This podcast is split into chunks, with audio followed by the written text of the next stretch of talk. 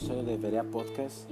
Hoy vamos a comenzar ya el segundo libro del profeta Samuel, que es la segunda parte de la vida de David según la Biblia. Y hoy vamos a estudiar cómo reaccionó el rey David cuando se enteró que el rey Saúl había muerto. No te vayas y quédate con nosotros, ¿sí? Comenzamos.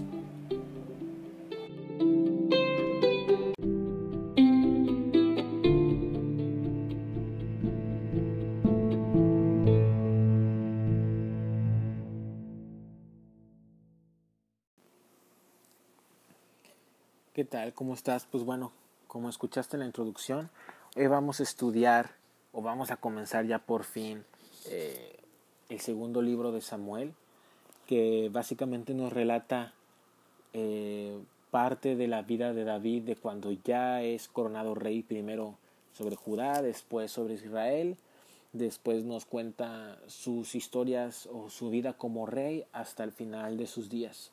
Se puede decir que Segunda de Samuel es la segunda parte de la vida de David. Entonces, ¿cómo comienza el libro de Segunda de Samuel? Este libro comienza con David enterándose que el rey Saúl ha muerto. Así comienza este libro. Entonces, rápidamente para ponernos en un contexto, David viene de vencer a los amalecitas, de recuperar todo lo que había sido robado y perdido y regresa a Ciclac mientras Israel y los filisteos están peleando eh, a muerte. Durante esta pelea de Israel contra los filisteos podemos leer en Primera de Samuel capítulo 31 cómo el rey Saúl muere en esta pelea. Esa misma pelea que Dios no dejó que David peleara, en esa pelea el rey Saúl muere dice que en medio de la pelea Saúl queda muy herido y que él se lanza sobre su espada para morir. Básicamente termina, por decirlo así, suicidándose. Porque él se da cuenta que dice, ¿sabes algo? Yo estoy herido, yo ya no voy a sobrevivir, pero prefiero morirme antes que los filisteos me capturen y me lleven vivo porque me pueden torturar o se pueden burlar de mí o me pueden deshonrar, entonces prefiero suicidarme. Dice que se avienta sobre su espada.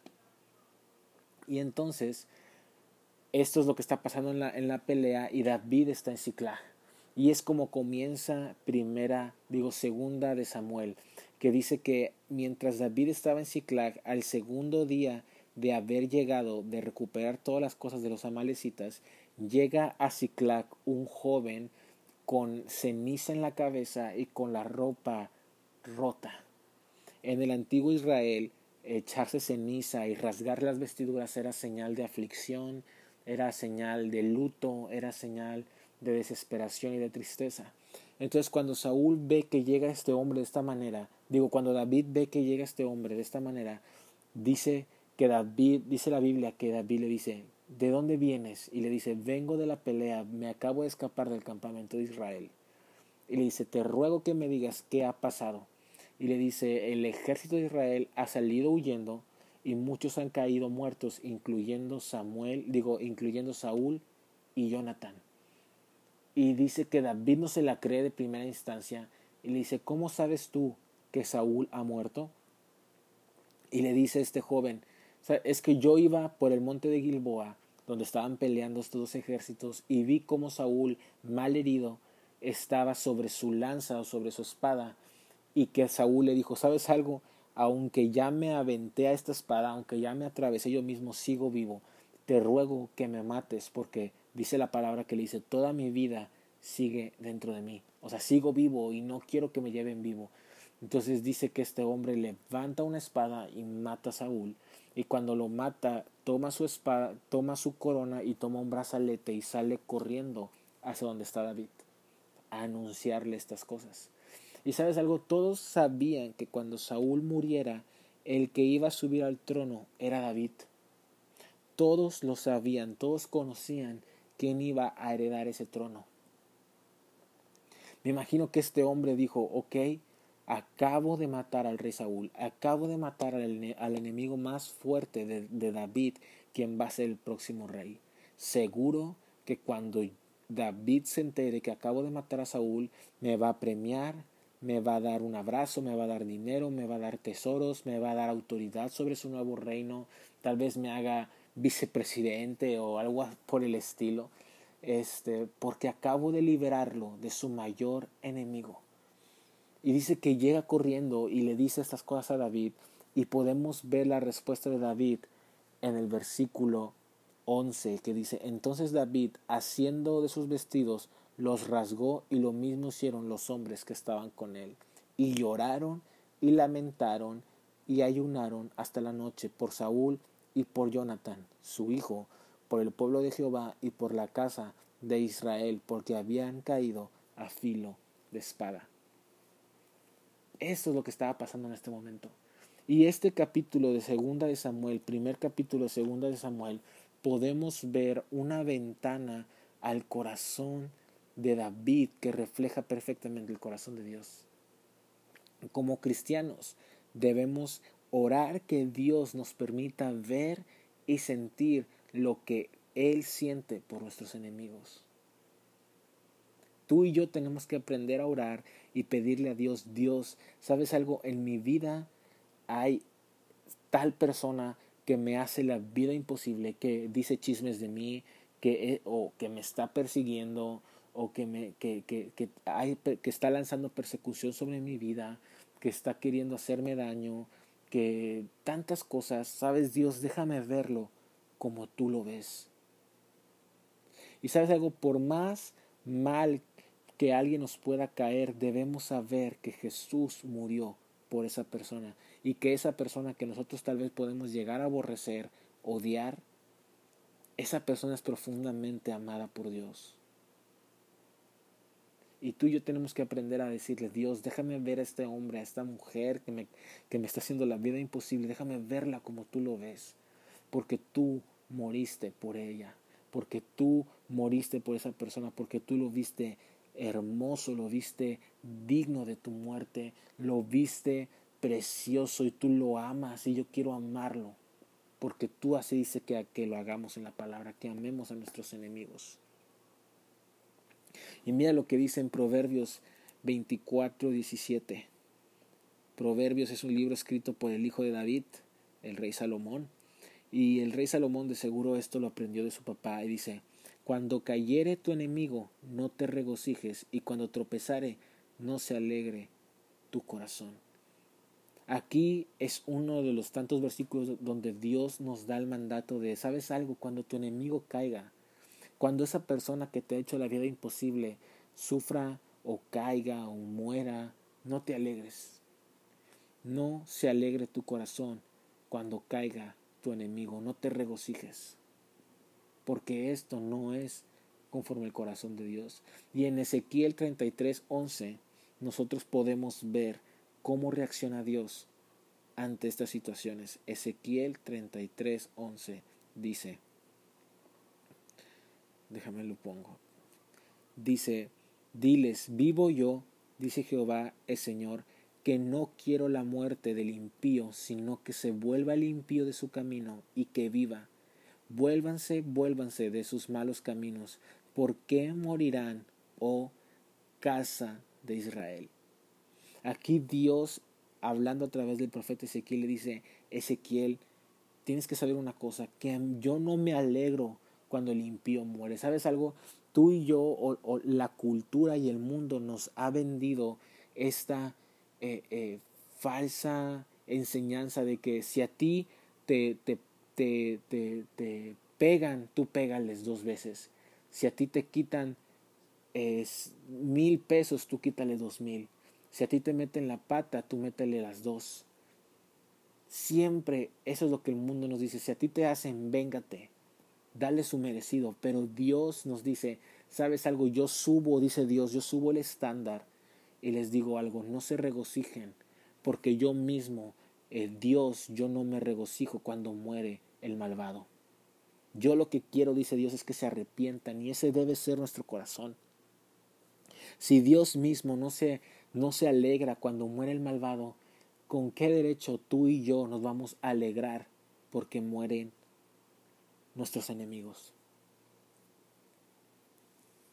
Al saber de la muerte de Saúl, el día más esperado para el rey David había llegado, el día en que David podía ser coronado rey, el día en que David, el que Dios había librado a David de todos sus enemigos, el día en que Dios le había hecho justicia a David, después de 25 años en el desierto, de estar huyendo, por fin la única cosa que eh, mantenía a David fuera de su casa, fuera de su hogar, fuera de su propósito, había muerto, que era Saúl.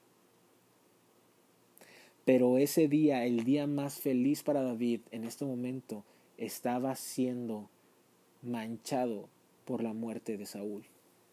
Y sabes algo, David lloró por Saúl porque él veía a Saúl en el espíritu, porque David vivía adelantado a su tiempo y él podía ver a David, a Saúl conforme el espíritu y no la carne. Acompáñame a segunda de Corintios, versículo 5, que dice así. Segunda de Corintios capítulo 5, versículo 16 Fíjate lo que dice, de manera que nosotros de aquí en adelante a nadie conocemos según la carne, y aun si a Cristo conocimos según la carne, ya no lo conocemos así. Déjame lo leo en la traducción, en una traducción, eh, la nueva traducción viviente dice, así que hemos dejado de evaluar a otros desde el punto de vista humano. En un tiempo pensábamos de Cristo solo desde un punto de vista humano. ¿Qué tan diferente lo conocemos ahora? Me encanta este versículo porque esto es lo que estaba viviendo el rey David. David no veía a Saúl según la carne, él veía a Saúl a través de los lentes y de los ojos de Dios, por decirlo de una manera.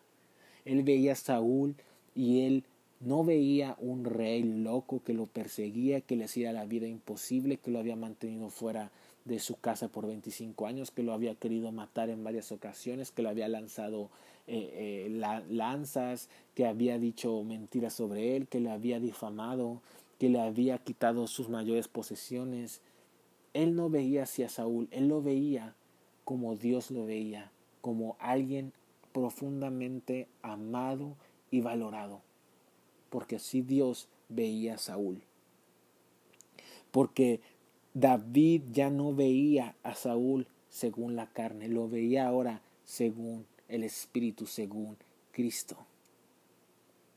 Y esto nos habla de que tú y yo como cristianos debemos aprender a ver a nuestros, a, a, nuestros enemigos, a nuestros adversarios, a la gente que nos rodea, tal como Dios los ve. ¿Sabes algo? La estrategia del diablo es muy conocida. El diablo busca que nos quedemos con la ofensa. El diablo busca que tú y yo nos quedemos amargados. El diablo busca que tú y yo nos quedemos guardando rencor, guardando ira, guardando enojo, guardando la ofensa en nuestros, en nuestros corazones, pues eso genera odio en nosotros y perdemos la bendición que Jesús nos mostró en Mateo capítulo 5, versículo 44 y 45. Vamos a leerlo. Mateo capítulo 5, 44 al 45, que dice así.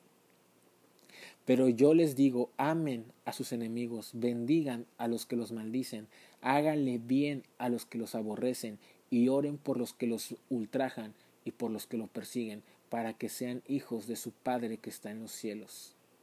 Me encanta esto. David estaba mostrando que él era un verdadero hijo de Dios. David con esta actitud estaba mostrando que él no vivía según la carne, que él vivía con otros principios mayores a los de este mundo, vivía con los principios celestiales de Dios, amando a sus enemigos, bendiciendo a sus enemigos, orando por los que los ultrajaban y los perseguían, mostrando que él era hijo de su Padre celestial. Y el diablo no, el diablo, el diablo nos quiere eh, que nosotros nos quedemos eh, con cadenas de amargura, con cadenas de odio, con cadenas de ira, con cadenas de, de, falta de perdón, porque eso, eso nos lleva a pecar y eso también nos lleva y frena nuestro crecimiento espiritual. Recordemos la palabra que dice eh, la parábola de, la, de las semillas y la tierra, que dice la semilla que cayó entre espinos y cardos y cuando Jesús dice, los espinos y los cardos representan el, el, el pecado, la dureza del corazón que no permite que la palabra eche fruto. Dice la raíz de amargura. Cuando tú y yo empezamos a guardar estos sentimientos en nuestro corazón, odio, ira, eh, tristeza, falta de perdón, hacemos que nuestro corazón se, endurezca y que la palabra de Dios no pueda echar fruto en nuestros corazones. Le damos entrada a que el diablo pueda venir y atacar nuestra vida espiritual, atacar nuestra vida. Pero Dios, Jesús nos da la respuesta. Dice, yo les doy la libertad. La libertad es perdonen. Amen a sus enemigos. Ahí está la verdadera, la verdadera eh, eh, libertad. No lo que dice el mundo, no lo que dice el diablo de, de diente por diente. No, esto es perdona, deja ir. Al amar, perdonar y bendecir a nuestros enemigos, logramos que el Espíritu Santo pueda sanar nuestros corazones y aún somos testimonio vivo a aquellos que nos rodean. Cuando tú y yo soltamos nuestras cargas espirituales, soltamos nuestra ira, soltamos ese odio que sentimos por esa persona que nos ha herido, permitimos que el Espíritu Santo pueda traer sanidad emocional, espiritual y mental a nuestra vida. Porque cuando tú y yo dejamos ir, ¿sabes algo? Tenemos que venir con Jesús y decir, ¿sabes algo, Señor Jesucristo? Yo no puedo perdonar esta ofensa. Tómala, cárgala.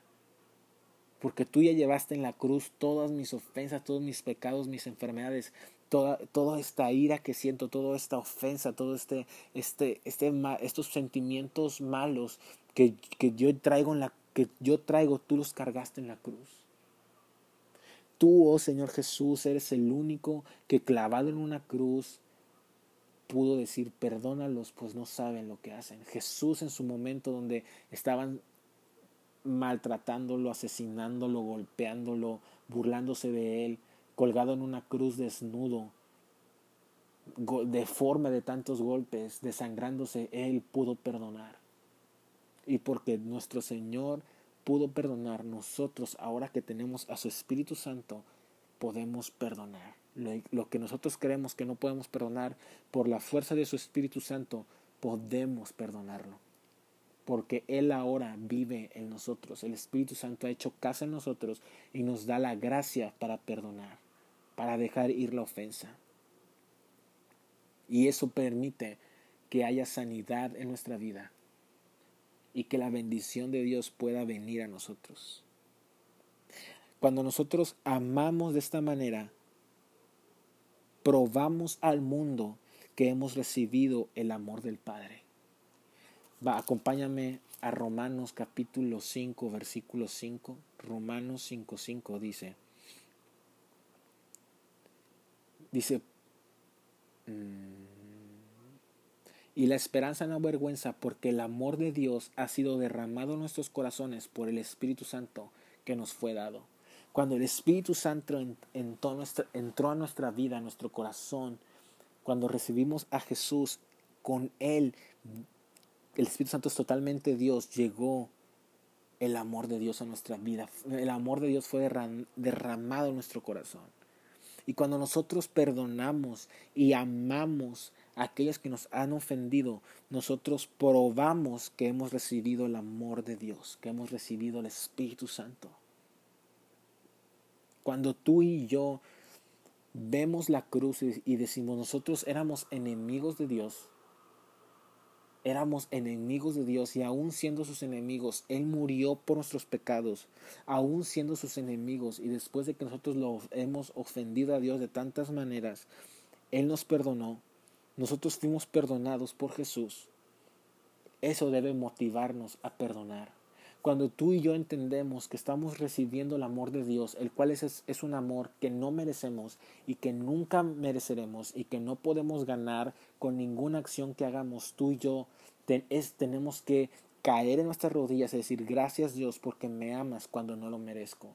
Y cuando nosotros vemos eso, podemos extender amor a aquellos que a simple vista no lo merecen, porque nos han perseguido, porque nos han difamado, porque nos han golpeado, porque nos han hecho mal.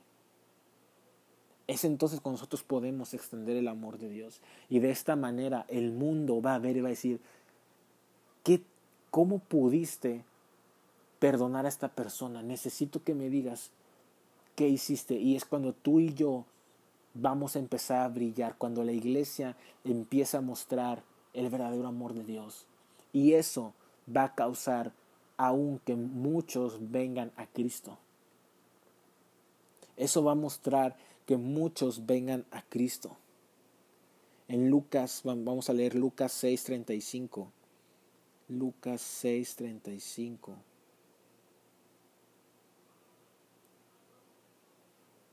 Dice, amad pues a sus enemigos y háganles bien y préstenle, no esperando de ello nada, y será su galardón grande y serán hijos del Altísimo, porque Él es benigno para con los ingratos y malos. Sean pues misericordiosos como también su Padre es misericordioso.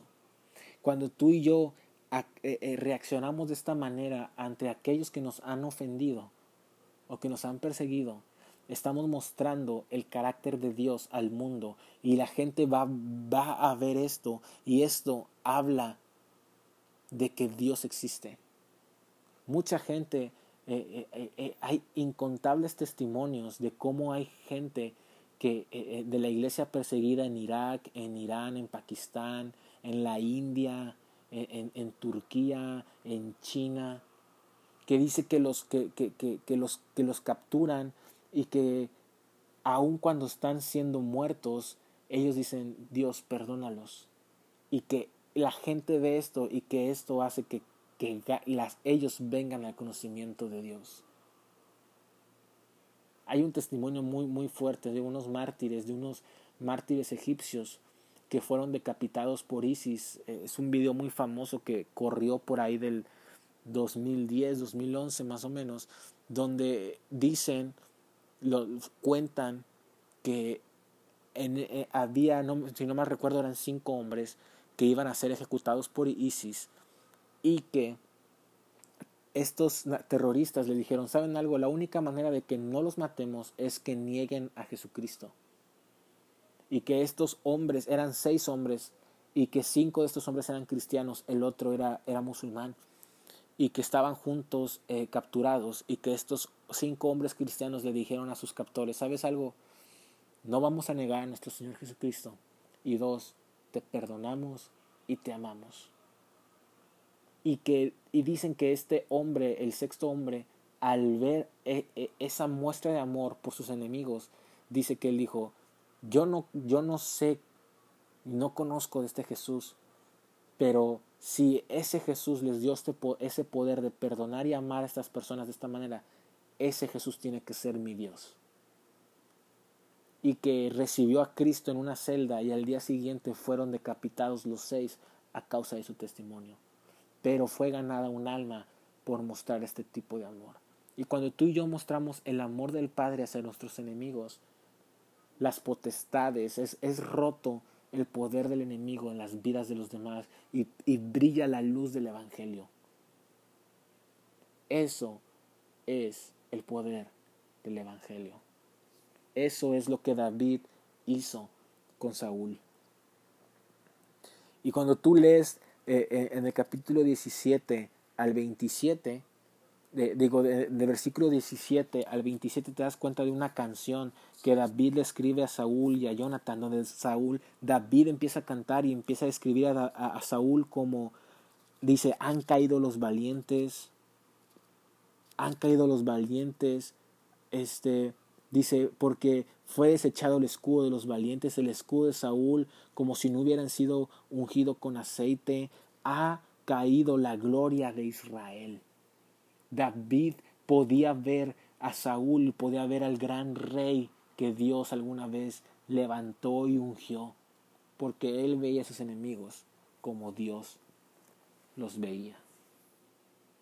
Yo te invito que bendigas a tus enemigos, que pidas en tu corazón y en tu vida, que le pidas al Espíritu Santo poder para perdonar a aquellos que te han ofendido, que te han faltado, que, te, que han levantado su mano contra ti, aún aquellos que te persiguen. y Él te va a dar la gracia y te va a hacer libre. El amor de Dios en tu vida te hará libre de toda ofensa y de toda y, de todo pecado.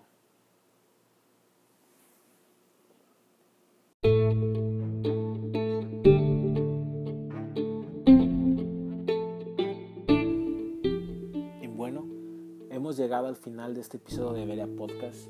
Es eh, un gusto que hayas estado con nosotros una vez más. Te invito a que nos des like en, en Instagram, estamos como InstaVerea y en Facebook nos puedes encontrar como un Berea Podcast. Si este episodio te bendijo, si este episodio fue edificante para tu vida, te pido lo compartas con tus conocidos y nos estamos viendo en el próximo episodio. Te amo y bendiciones.